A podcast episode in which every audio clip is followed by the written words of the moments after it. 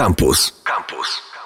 Z nami w studiu jest dzisiaj pani dr Zofia Szweda-Lewandowska, współautorka raportu pod tytułem Młodsi nie będziemy, miasta wobec starzenia się mieszkańców. Dzień dobry pani doktor. Dzień dobry. Zatem mm, był to raport przygotowany na zlecenie Unii Metropolii Polskich mm, i opisuje on proces, jak, w jakim miasta reagują na sam proces starzenia się społeczeństwa. Proces starzenia się społeczeństwa z wiedzy maturalnej kojarzy nam się z czymś obiektywnie złym, z czymś, co rodzi bardzo dużo wyzwań i ciężko ciężko jest mówić o zaletach y, takiego postępu cywilizacyjnego. Zatem może, y, może się mylę, może wcale nie jest to tak, y, tak zły proces. Myślę, że na to zjawisko trzeba popatrzeć w trochę szerszej perspektywie, czyli w takiej perspektywie całego życia ludzkości. I to jest po raz pierwszy taka sytuacja, kiedy mamy tak dużą grupę osób starszych, czy w ogóle osób, obywateli, mieszkańców Ziemi, którzy dożywają późnego wieku. I obiektywnie patrząc na to, to jest bardzo optymistyczne. To oznacza, że niesamowity postęp został dokonany, czy dokonała go ludzkość tak naprawdę przez swoje różne wynalazki, przez zmiany sposobu życia, stylu życia, odżywiania się między innymi. I to jest coś, co zadziało się w tak bardzo intensywny sposób dopiero w XX wieku. I myślę, że cały problem i postrzeganie kwestii starości się i starzenia jako właśnie problemu, a nie jako wyzwania, wynika właśnie z tego, że ten proces zaszedł bardzo szybko. W związku z czym nie mieliśmy trochę czasu do przystosowania się do tego, że ta piramida wieku, którą, którą mm, oglądamy, czy też na geografii w, w trakcie mm, zajęć w liceum, czy też na zajęciach na studiach, na przykład na demografii, że ta piramida z klasycznej piramidy zaczyna się odwracać, czyli zaczyna być postawiona na czubku. Mniej dzieci się rodzi, więcej osób dożywa tej starości. To oznacza, że musimy się w sferze gospodarczej, społecznej po prostu przygotować do, do takiej zmiany, która następuje w populacji. Nie dość, że ten proces e, zaszedł bardzo szybko, to jeszcze bardzo szybko zmieniło się płaszczyzna, na której zachodził. Mianowicie 2007 rok, jak jest, jak e, wspomina raport, był rokiem przełomu, w którym zjawisko zaczęło bardziej nasilać się w miastach niż we wsiach. Zatem e, co było przyczyną tego przejścia? No i tutaj znowuż trzeba też popatrzeć trochę szerzej, mianowicie to, co się dzieje w tej chwili w zakresie e, różnych procesów ludnościowych jest wynikiem tego, co się stało kilkadziesiąt, kilkanaście lat temu. Na przykład to, że mamy w tej chwili tak dużo osób w wieku e, emerytalnym po, po 60, po 65, to jest między innymi wynik tego, że po prostu bardzo dużo dzieci rodziło się w latach 50 w powojennym wyżu demograficznym. Kompensacja powojenna w czasie wojny to jest kryzys. Nie zawieramy związków małżeńskich, na pewno jest ich zawieranych mniej, nie rodzą się dzieci, czy rodzi się ich zdecydowanie mniej, no bo jest niepewność sytuacji. I później następuje moment kompensacji. Czyli ludzie te odłożone prokreacyjne działania, no po prostu podejmują i rodzą się dzieci. Tam się rodziło po 800-850 tysięcy e, dzieci w niektórych rocznikach, 53-54 rok. No i to są osoby, które się zaczęły starzeć, ale to są osoby, które również w latach 70. zaczęły migrować ze wsi do miast. W związku z czym te osoby się po prostu zaczęły starzeć w miastach, do których, e, do których podążały. Zresztą ten proces starzenia się ludności jest bardzo nierównomiernie też rozłożony pomiędzy różnymi jednostkami terytorialnymi w Polsce. Widać wyraźnie wyludniające się obszary i takie obszary, w których jest nasilony ten proces. To jest przede wszystkim obszary wiejskie właśnie, bo jednak jest migracja ludzi w młodszym wieku do E, albo do dużych miast, albo do tak zwanych gmin obwarzankowych, czyli tych w granicach, w takim okręgu 50 kilometrów w okolicach dużych miast, jak Warszawa, Poznań, Kraków, Gdańsk i, i, i tych, tych naszych większych metropolii. Natomiast na wsi zdecydowanie zostają osoby starsze i, no i to jest ogromne wyzwanie dla gmin, dla przede wszystkim y, tych jednostek samorządu terytorialnego, które bezpośrednio dostarczają pewnych usług y, ludności.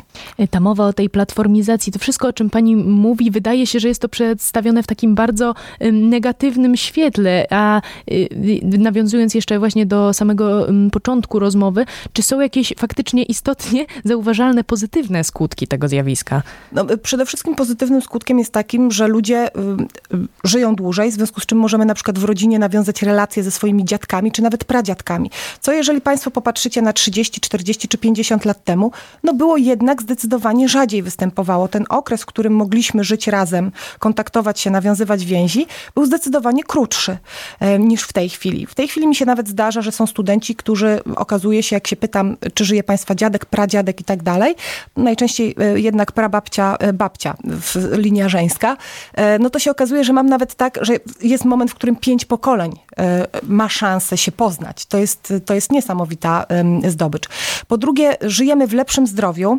Ja wiem, że teraz przez okres pandemii zaraz ktoś może zwrócić uwagę, że się skróciło trochę trwanie życia i, i pogorszył faktycznie stan zdrowia, ale obiektywnie patrząc w dłuższej perspektywie, no to y, żyjemy dłużej, żyjemy, y, zdecydowanie nasz stan zdrowia jest lepszy, co oznacza, że jesteśmy w stanie pracować dłużej, jesteśmy w stanie się angażować również w różne sprawy społeczne, w życie społeczne. I myślę, że to jest też ogromny potencjał osób starszych, których je, który jest do wykorzystania i do, do zagospodarowania. Problematyczne jest oczywiście to, jak pokolenia między sobą e, są się w stanie e, porozumieć, czy są w stanie razem pracować, jak na przykład młody szef 30-letni, jak sobie poradzi z 65-latkiem, którego może mieć w pracy. No i to są wszystko też te wyzwania, o których mówimy, z którymi my na co dzień się w ogóle spotykamy w swoim właśnie życiu zawodowym, czy, e, czy już nawet na studiach. Ja na studiach dziennych ostatnio miałam osobę, która w wieku 55 lat podjęła studia. E, I, I, z tym studenci z takimi zjawiskami też się będą stykali. No i pytanie, jak sobie e, ułożymy nasze wspólne relacje. 55 lat to imponujący wynik. W raporcie skupiono się na opracowaniu dwóch modeli miasta. Jeden z nich, e, miasto dziś, przedstawia właśnie model 2022 roku, no a drugi model ma spekulować poniekąd to, co miałoby się zmienić do roku 2020. 2030. Czy mogłaby Pani scharakteryzować y, te modele i które, mm, i może przypisać odpowiednie miasta, które są najbardziej um, podobne do właśnie do tych opisów? Na, na, pewno to, co postulujemy w 2030, to um, pójście w kierunku tak zwanego miasta 15-minutowego, czyli takiego zaprojektowania przestrzennego różnych um, usług, różnych instytucji, z których korzystają obywatele, bo tak naprawdę to miasto 15-minutowe jest wygodne i służy wszystkim, nie tylko osobom starszym. No my patrzyliśmy oczywiście z perspektywy osób starszych, ale ona będzie również służyła wszystkim obywatelom, którzy będą z tego korzystali. Chodzi o to, żeby w tych granicach 15 minut przejścia spacerem, ewentualnie rowerem, załatwić wszystkie swoje najpotrzebniejsze sprawy. Czyli na przykład móc skorzystać z kawiarni, żeby się spotkać ze znajomymi, mieć przychodnię lekarską, mieć aptekę, ale również móc zrobić dobre zakupy, w dobrym, dobrej jakości zakupy. To jest, to bardzo często jest dosyć duży problem, że na przykład nie ma dostępu do owoców czy, czy też warzyw. E, takie miasto byśmy postulowali, żebyśmy, żeby był to model, do którego dążymy. Natomiast w tej chwili, jeżeli popatrzymy na nasze miasta, no to jednak e, one są jeszcze bardzo rozlane przestrzennie, w związku z czym dużo dzielnic powstaje w, w, przy dużych miastach w okolicy, które nie są koniecznie dobrze skomunikowane. Mm, oczywiście możecie Państwo powiedzieć, że wtedy większość osób młodych zajmuje te mieszkania, ale to są też osoby, które za chwilę będą się, y, y, zestarzeją się za 20, 30, 40, 50 lat. One z tego modelu, który zbudujemy w, przeciągu najbliższych 10-20 lat po prostu będą korzystały. To znaczy co, to, co wywalczą sobie obecne pokolenia osób starszych w zakresie projektowania przestrzeni, z tego będziemy my, jako osoby starsze, również, również korzystali. Jak myślę o takim mieście, które jest najbardziej tak zorganizowane w takim właśnie modelu, no to kojarzy mi się Tokio, które przy każdej stacji metra tam się ogniskuje życie. I wszystkie te usługi, które wymieniłam, zazwyczaj przy tych stacjach metra są dostępne. E, I faktycznie mm, ci, którzy, którzy się poruszają, którzy nie mają jeszcze problemów z tym, żeby wyjść z domu, są w stanie wszystkie swoje potrzeby życiowe w obrębie tych 15 minut spaceru załatwić. Jeżeli chodzi o Polskę, to myślę, że sporo się też zmienia, że miasta prowadzą przede wszystkim badania dotyczące potrzeb swoich obywateli, wiedzą i widzą, że im się starzeje populacja. E, mają też takie przestrzenne zorganizowanie, wiedzą, gdzie, gdzie te osoby głównie mieszkają, więc potrafią zorganizować usługi, które są kierowane do tych osób. I też przestrzeń miejską, jeżeli nawet popatrzymy na Warszawę, jak ona się zaczyna zmieniać, że trochę zaczynamy zwężać te ulice w centrum, że chodniki faktycznie zaczynają być chodnikami, dla pieszych, że te samochody usuwamy. To teraz bardzo dobrze na Mokotowie na przykład widać, że usuwamy z chodników, a parkujemy je, zaczynamy je parkować na ulicy, czyli tam, gdzie ich miejsce. W związku z czym, proszę zobaczyć, nie tylko starsza osoba na wózku może się poruszać, ale również matka z wózkiem nie będzie miała problemów, żeby przejść. Więc te age-friendly cities, tak, które tą przestrzeń dostosowują do osób starszych, tak naprawdę dostosowują ją do potrzeb wszystkich, którzy korzystają z tej przestrzeni miejskiej. Jak już mowa o tych naszych e, lokalnych terenach, jakim jest chociażby Warszawa, mm, zgodnie z prognozami GUS-u, e, tylko Warszawa i Rzeszów to są dwa miasta, które nie odnotowują spadku liczby mieszkańców. E, właśnie jakie czynniki na to wpływają? Jeśli chodzi oczywiście o te większe miasta, o których mówimy, o tych 12 miastach, które są zrzeszone w Unii Metropolii Polskich i które badaliśmy, no jeżeli chodzi o Warszawę, no to ona jest takim naturalnym magnesem, to się ładnie w demografii, może ładnie albo właśnie nieładnie, nazywa zlewnią e, migracyjną. To znaczy, że przyciąga, zasysa właśnie jak magnes szczególnie ludzi e, młodych z okolicznych województw, również przede wszystkim tutaj ze ściany wschodniej, ale również e, jak Państwo popatrzą, to na przykład Skierniewice, to są, to są również również już, to jest ten pas, który ciąży ku Warszawie bardziej niż na przykład ku Łodzi, która jest zdecydowanie mocno starzejącym się e, miastem. E, dużo jest instytucji zlokalizowanych, dużo firm ma swoje siedziby w, e, w Warszawie, no i to jest naturalne, że przyciąga ludzi młodych. Jak przyciąga ludzi młodych, to za chwilę to są osoby, które będą myślały o założeniu rodziny, no i dlatego po prostu tutaj się rodzą, rodzą dzieci, pewnie jeszcze nie w, w takiej liczbie, jak, jak, jak byśmy chcieli, ale, ale zdecydowanie tu sytuacja jest całkiem niezła niezła. Także Warszawa jest w sumie zrozumiała, ale Rzeszów? Rzeszów też jest dosyć intensywnie rozwijającą się metropolią, e, która też przyciąga do siebie okolicznych e, ludzi młodych. Myślę, że była po prostu dobrze zarządzana i faktycznie widać, jak się rozwinęło to miasto. I że przede wszystkim Podkarpacie miało dużą, bo w tej chwili, jeżeli chodzi o sytuację na Podkarpaciu, to zdecydowanie ona już nie jest taka dobra, jak jeszcze kiedyś była, ale tam było sporo młodzieży, sporo dzieci się rodziło i naturalnym takim miejscem, do którego też ciążyły, no to oczywiście był właśnie Rzeszów. Chciałam tylko zauważyć, że to nie oznacza, że Warszawa nie ma y, dużo osób starszych. Ma. Ma całe dzielnice, jeżeli popatrzymy na Śródmieście na przykład, no to, to są dzielnice, w których, w których jest sporo osób starszych. Dlatego swoje działania, które, które kieruje, czy które w ramach polityki społecznej podejmuje, są również kierowane właśnie w stosunku do osób starszych. Czy jest w takim razie jakaś możliwość, jako że widzimy tutaj wpływ tego starzenia się społeczeństwa właśnie na rozwój miast, czy jest jakaś możliwość na odwrócenie tej tendencji i żeby mm, y, móc ograniczyć właśnie te takie mm, dość szczególne, może dość y, znaczące zmiany, żeby po prostu nie musieć inwestować właśnie w tę dziedzinę. Czy może łatwiej było właśnie odwrócić ten trend, czy jest w ogóle taka możliwość?